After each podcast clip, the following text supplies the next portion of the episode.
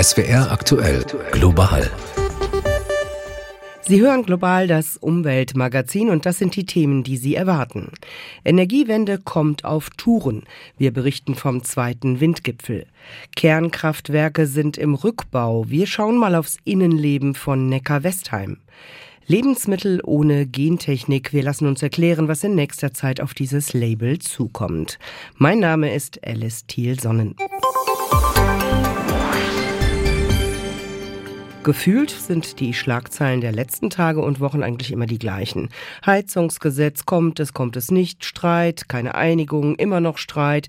Zugegeben, es war ein etwas holpriger Start für die Wärmewende, aber es ist wenigstens mal ein Start. Die Vorgängerregierung hatte das Thema Wärmewende sträflich vernachlässigt und sich dann bei der Energiewende voll auf der Bremse.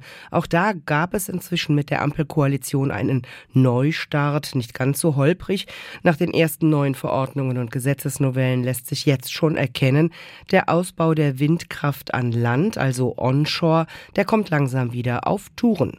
Bundesenergieminister Robert Habeck nannte auf dem zweiten Windgipfel Zahlen. Wir haben im letzten Jahr 2022 einen Zubau von 2,1 Gigawatt Wind onshore bekommen. Das sind 30 Prozent mehr als im Vorjahr. Und interessant wird, wenn man sich die Zahlen bis zum April anschaut, da ist äh, zu vermelden, dass wir leicht unter einem Gigawatt bis zum April zugebaut haben. Sie sehen also eine Tendenz. Wir halten es für möglich, dieses Jahr den Zubau zu verdoppeln auf vier Gigawatt. Und damit ziemlich genau auf die Leistung jener drei Atomkraftwerke, die Mitte April abgeschaltet wurden und es sollen ja noch mehr werden. Bis zu 10 Gigawatt pro Jahr sollen bald hinzukommen, also jedes Jahr etwa die Leistung von sieben bis acht Atommeilern, nur aus Windkraft an Land. Es geht also voran mit der Windkraft, aber erstmal nur im Norden und Westen der Republik, sagt Bärbel Heidebrook vom Bundesverband Windenergie. Wir haben eine Steigerung der Genehmigungszahlen um 60 Prozent. Das ist aber weitgehend getragen von drei Bundesländern, von Niedersachsen, Schleswig-Holstein, und Nordrhein-Westfalen, während der Süden bisher noch eigentlich ein Totalausfall ist. Aber das werde sich sicher bald einpendeln, sagt Wirtschaftsminister Robert Habeck. Viel sei ja schon getan worden, damit Windräder schneller genehmigt und aufgestellt werden können. Aber Gesetze nur auf Bundesebene reichten nicht aus, sagte Kerstin Andrehe, Chefin des Bundesverbands der Energie- und Wasserwirtschaft. Was wir brauchen, ist ja eine Gelingenshaltung bis in jede Amtsstube. Also dass wirklich die Maßgabe ist, die Projekte zu realisieren, zum Gelingen zu bringen. Genug Personal sei also nötig, dort, wo die Genehmigungen bearbeitet werden, aber natürlich auch bei denen, die die Windräder dann aufstellen müssen. Ich führe in meinem Unternehmen jede Woche Vorstellungsgespräche. Wir haben viele junge Menschen, die in die Branche wollen, die sagen, sie möchten einen Job, der sinnstiftend ist. Sie möchten die Energiewende voranbringen. Sie brennen darauf.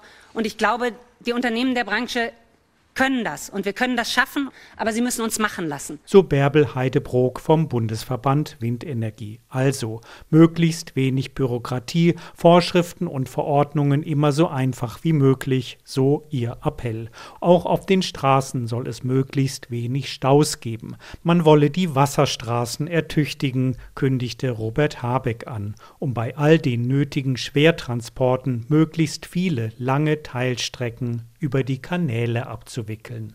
Andreas Reuter, Berlin. Also klappt das weiter mit den Windrädern, dann ist das Ende der Kernenergie wohl bald verschmerzt. Wobei als Mitte April die letzten Atomkraftwerke vom Netz gegangen sind, da lief das ja schon eher sang- und klanglos, ohne schwerwiegende Folgen, von wegen der immer wieder gern bemühten Horrorszenarien von Stromausfällen und Blackouts. Der Schalter steht also jetzt auf aus, aber im Innern der abgeschalteten AKW, da geht die Arbeit jetzt erst richtig los. Jens Niesing hatte die Gelegenheit, sich im Innern des abgeschalteten Kernkraftwerks in Neckar-Westheim umzuschauen. Weiße Gamaschen bis zu den Waden, grüner Overall und gelber Helm. In der Tasche das Dosimeter, das die Strahlung anzeigt. Eine farbenfrohe Truppe wartet an der Schleuse. Jetzt geht erstmal Ihnen eine Tür zu, die sehen wir jetzt noch nicht. Und dann stehen wir plötzlich im Halbrund, mitten im Reaktorblock an einem großen Wasserbecken. Das Wasser schimmert blau wie im Hallenbad und ganz unten ist ein Schachbrettmuster zu erkennen. Jedes Viereck ist eine Kammer, erklärt Jörg Michels, der Geschäftsführer der NBW Kernkraft GmbH. Und in jeder Kammer steckt ein Brennstab. Insgesamt sind es 665. Dass wir die so deutlich erkennen können, durchs Wasser hindurch? Wasser hat eine ganz hervorragende Abschirmwirkung und zusätzlich eine Kühlwirkung. Die Brennelemente klingen hier drei bis vier Jahre lang ab und dann können sie in Transport- und Lagerbehälter, sogenannte Castor-Behälter, verpackt werden und in die Zwischenlagerung gegeben werden. Jörg Michels will uns noch so einiges zeigen. Durch eine Schleuse geht's wieder raus aus dem Reaktorblock. Keine Kontamination, sagt die Computerstimme bei der Überprüfung. Und die Dosimeter zeigen eine Strahlenbelastung von 0,000. Wenn die letzte Ziffer um 1 hochgesprungen wäre, dann hätte das ein Mikrosievert Dosisleistung bedeutet. Wenn Sie in Stuttgart in den Flieger steigen und Richtung Berlin fliegen, haben Sie drei bis vier Mikrosievert Dosisleistung zusätzlich. Nein, wir wollen nicht nach Berlin, sondern in die Maschinenhalle mit den Stromturbinen die jetzt nach und nach ausgebaut werden sollen. Und dann gibt's noch den Blick Richtung Zwischenlager, dahin, wo die Atommüllbehälter untergebracht sind, unterirdisch unter dem Verwaltungsgebäude. Dieses Lager, genauso wie das Abfalllager für die schwach- und mittelaktiven Abfälle, wird aber nicht von uns betrieben, sondern von der bundeseigenen Gesellschaft für Zwischenlagerung.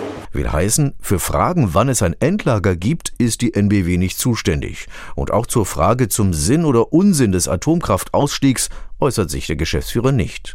Aber eine Antwort gibt's dann doch. Das Kernkraftwerk bei Bedarf wieder hochfahren? Nein, das würde allein am Verwaltungsaufwand scheitern, behauptet Jörg Michels. Dann müssten wir eine neue Betriebsgenehmigung nach aktuellem Stand von Wissenschaft und Technik beantragen. Im Prinzip ist der Point of No Return erreicht. Und spätestens im Sommer soll die erste Technik abgebaut sein, die man für den Betrieb bräuchte. Bis alles zurückgebaut ist, soll es 15 bis 20 Jahre dauern. Ein sattes Jahrzehnt, bis zumindest die baulichen Spuren eines Atomkraftwerks verschwunden sind. Mit dem strahlenden Müll werden sich noch zig Generationen rumschlagen müssen. Kommen wir von der Energiedebatte zu Diskussionen rund um Verbraucherinformationen. Der mündige Verbraucher will immer mehr wissen über die Lebensmittel, die er kauft. Wo kommt das Schnitzel in der Metzgertheke her? Woher stammt die Hähnchenbrust? Die Bundesregierung hat jetzt in einer neuen Verordnung diese sogenannte Herkunftskennzeichnung ausgeweitet. Aus Berlin Eva Huber mit Einzelheiten. Ob das Fleisch an der frische Theke im Supermarkt oder beim Metzger aus Deutschland kommt oder aus dem Ausland, das können Kunden bald auf einen Blick sehen. Bei Schwein, Schaf, Ziege und Geflügel. Bisher war das nur bei verpacktem Fleisch Pflicht und bei Rindfleisch. Bundeslandwirtschaftsminister Cem Özdemir von den Grünen will den Menschen damit mehr Möglichkeiten geben, eine informierte Kaufentscheidung zu treffen. Wenn sie wissen, wie die Tiere gehalten wurden und woher das Fleisch kommt, können sie sich aktiv für mehr Tierschutz regionale Wertschöpfung und hohe Umweltstandards entscheiden, sagt Minister Özdemir. Bei den neuen Regeln zum Fleisch müssen die Verkäufer zum einen schreiben, wo die Tiere aufgewachsen sind und zum anderen, wo sie geschlachtet wurden. Also zum Beispiel aufgezogen in Frankreich, geschlachtet in Deutschland. Liegt das alles in einem Land, kann man auch Ursprung Deutschland schreiben.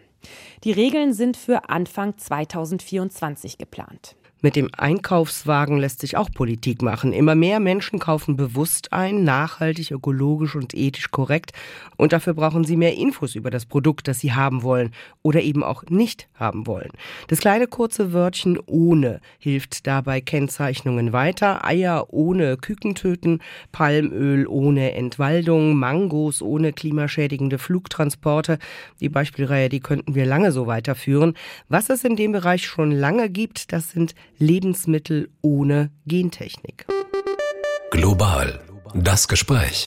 Grünes Karree, das auf der Spitze steht mit weißer Inschrift ohne Gentechnik. Das ist Ihr Label, Alexander Histing. Sie sind Geschäftsführer von Flock, dem Verband Lebensmittel ohne Gentechnik. Nun ist in Deutschland der Anbau sowieso verboten. Lebensmittel mit gentechnisch veränderten Organismen im Einkaufsregal findet man kaum bis gar nicht. Erklären Sie mir doch mal, Herr Histing, wozu brauchen wir denn vor dem Hintergrund überhaupt ein Kennzeichen ohne Gentechnik? Wo hilft mir das als Verbraucherin? Sie haben schon recht. Wir haben eine EU-weite Gentechnik-Kennzeichnung und die ist auch gut, wenn es um die Nutzung von gentechnisch veränderten Organismen, also GVO, direkt in Lebensmitteln und Futtermitteln geht. Aber diese Kennzeichnungsregelung hat eine ganz klare große Lücke. 80 Prozent der in die EU importierten GVO landen letzten Endes im Futtertrog von Hühnern, Rindern und Schweinen. Auf dem Futtermittel steht dann immer noch drauf, hergestellt mit gentechnisch veränderten Sojaschrot zum Beispiel. Aber auf der Milchpackung, bei den Eiern, auf dem Fleisch, die damit hergestellt wurden, ist die Kennzeichnung nicht mehr zu finden. Und da kommt das ohne Gentechnik-Siegel ins Spiel.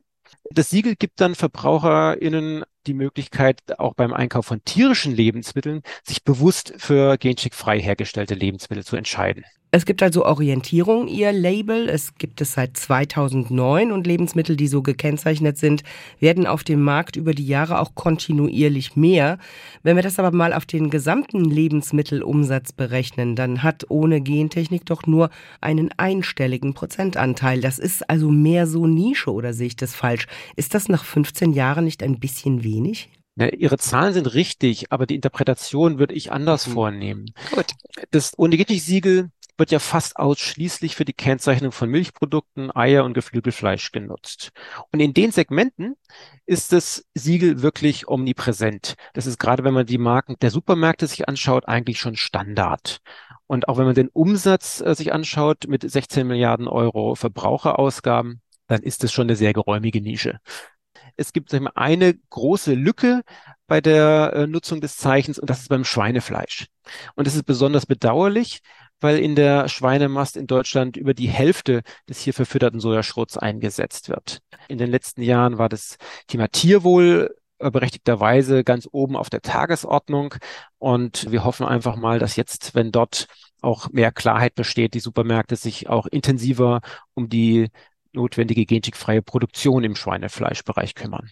Vielleicht also ein neuer Schub mit der Diskussion Tierwohl. Es gibt noch weitere Neuerungen für Ihren Bereich. Eine davon betrifft neue Gentechnikverfahren, Genome Editing.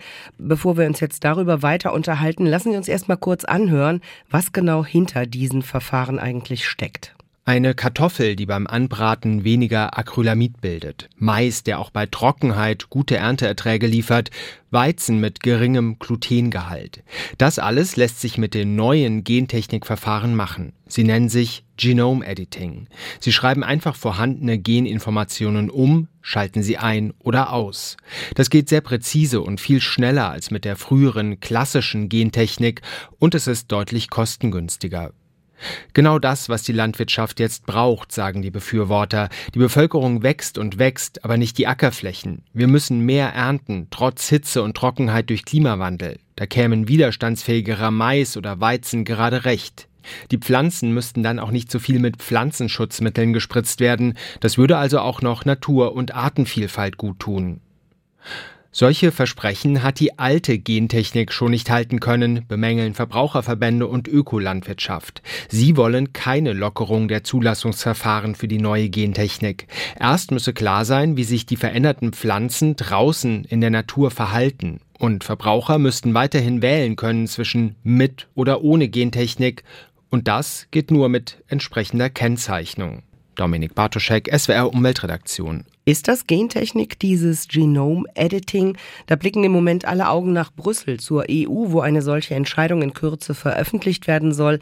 Alexander Histing als Chef des Labels ohne Gentechnik, wie sieht Ihr Blick gen Brüssel aus? Haben Sie Sorgenfalten? Ja, der Europäische Gerichtshof hat ja schon 2018 bestätigt, dass Organismen, die mit den Verfahren der sogenannten neuen Gentechnik hergestellt werden, ebenfalls unter Gentechnikrecht fallen.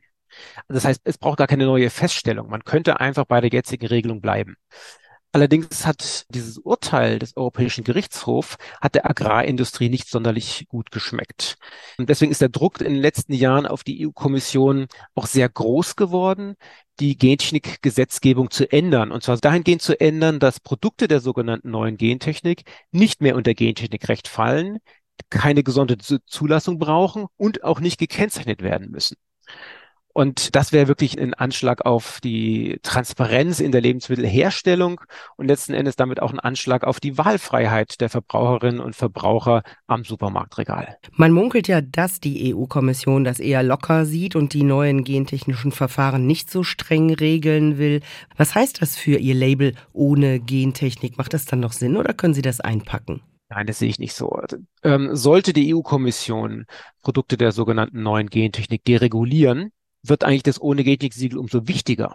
Es wird dann auch weiterhin, können wir verlässlich gewährleisten, dass dort gentechnikfrei produziert wurde, wo ohne Gentechnik draufsteht, und zwar egal, ob mit alter oder mit neuer Gentechnik. Eine weitere Neuerung aus der EU, die auf sie zukommt, ganz aktuell, eine Verordnung gegen Entwaldung, also Soja, Palmöl, Kaffee, ohne dass dafür wertvoller, artenreicher Regenwald gerodet wurde.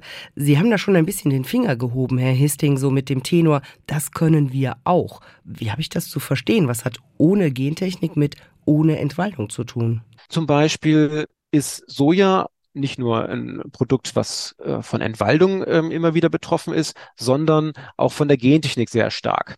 Deswegen haben bei der Umstellung auf eine gentechnikfreie Produktion in der Milchproduktion zum Beispiel fast alle Landwirte komplett auf Soja in der Fütterung der Kühe verzichtet und stattdessen zum Beispiel Rapsprodukte eingesetzt, die jetzt nicht mit Regenwaldabholzung in Verbindung gebracht werden zwei der, der wichtigsten Zertifizierungsstandards in diesem Bereich, Donausoja und Proterra, die produzieren von Beginn an auch schon immer entwaldungsfrei.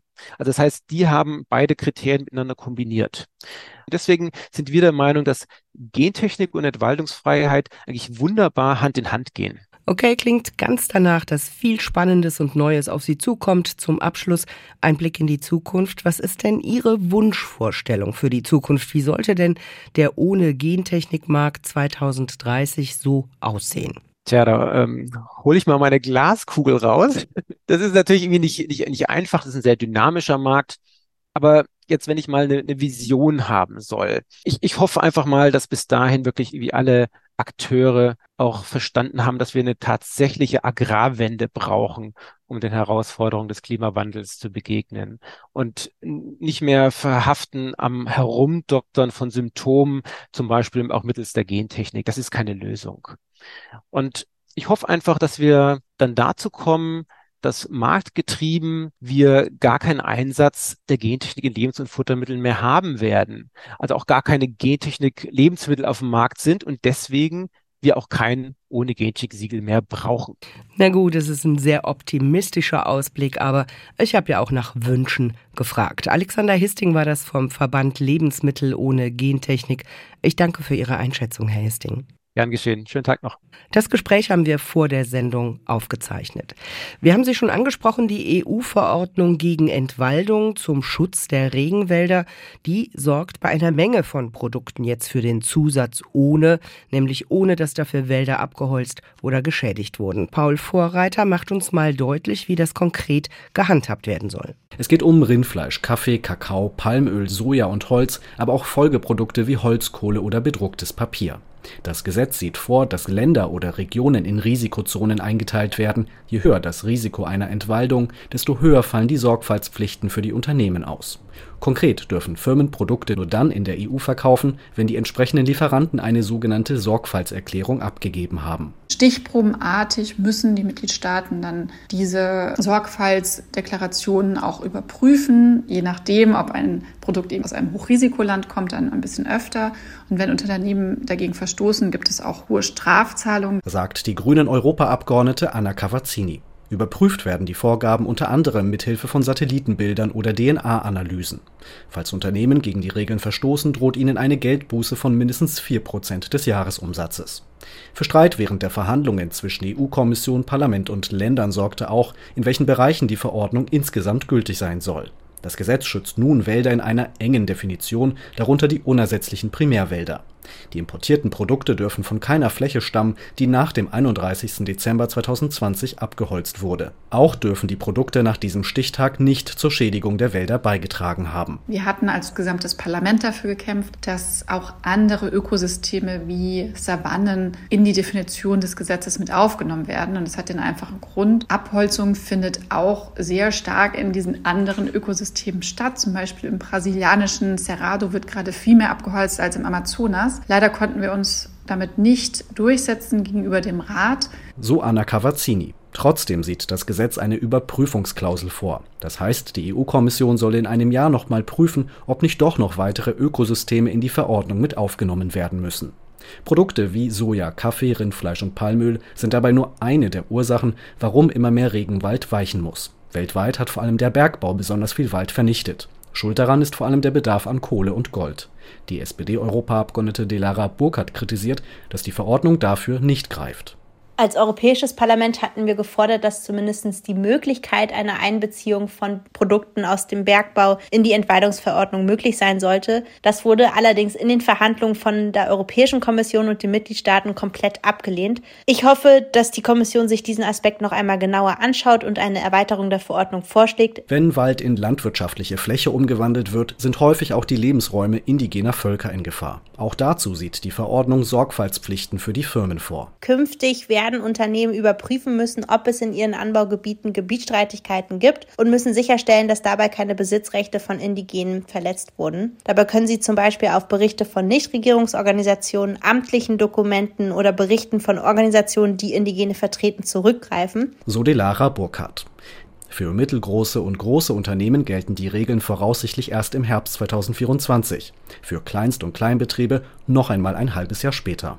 Beim Einkauf eine kurze, vielsagende Information, die Kennzeichnungen mit dem Wörtchen ohne, aber im Hintergrund geht das natürlich nicht ohne viel Verwaltung, Aufwand und Kontrolle.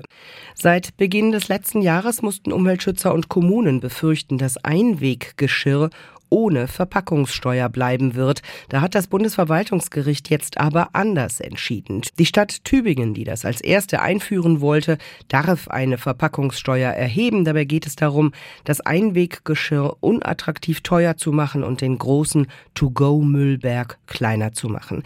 Wie die Richter dabei argumentieren, fasst Silvia Stadler aus Leipzig zusammen. Darf eine Kommune eine eigene Steuer auf Einweggeschirr erheben oder nicht? Das war die zentrale Frage der Verhandlungen. Verhandlung und die Richter kamen zu dem Schluss, sie darf das. Dabei hatte die Vorinstanz, der Verwaltungsgerichtshof Mannheim, noch der Klägerin Recht gegeben, einer Franchise-Nehmerin von McDonald in Tübingen. Abfallrecht sei Bundessache. Dieser seit 25 Jahren von obersten Gerichten bestätigten Auffassung waren sie gefolgt.